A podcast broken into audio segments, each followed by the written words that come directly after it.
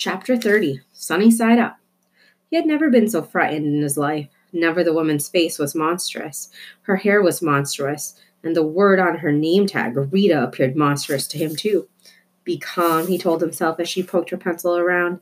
He held himself as still as he could, but then Rita screamed, and it was absolutely impossible not to answer her long, piercing shriek with piercing shrieks of his own.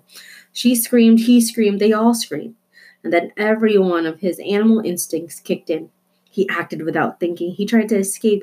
He tried to leap from the box and ended up somehow exactly where he did not want to be in the middle of the monstrous hair. Rita jumped up and down. She put her hands on her head. She swatted and clawed, trying to dislodge him. The harder she hit him, the higher she jumped, the more fiercely the squirrel clung. In this way, Rita and Ulysses danced together around the giant donut. What's happening? Someone shouted. Her hair, her hair is on fire, someone answered. No, no, there's something in her hair, another person shouted, and it's alive. Ah! screamed Rita. Help me! How? Ulysses wondered, had things gone so wrong? Only moments ago, he had been looking at the giant donut menu, captivated by the glossy pictures of the food and the dazzling descriptions that accompanied the pictures. There were giant donuts with sprinkles, giant donuts powdered ice, giant donuts filled with things like jelly, cream, and chocolate. He had never had a giant donut. Actually, he had never had any kind of donut. They looked delicious, all of them. How was a squirrel to choose?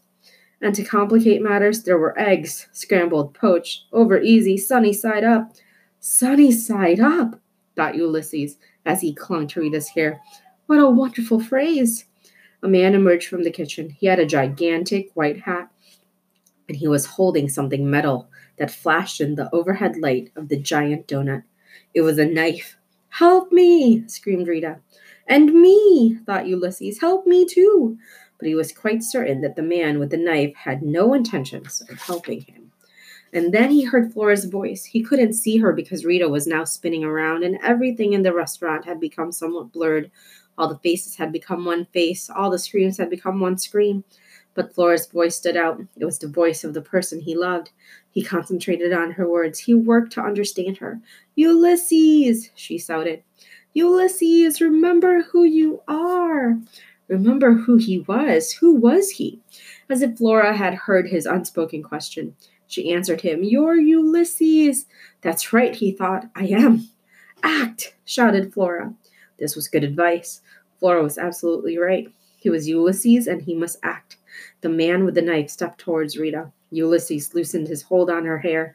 He leaped again, and this time he leaped with purpose and intent. He leaped with all his strength, and he flew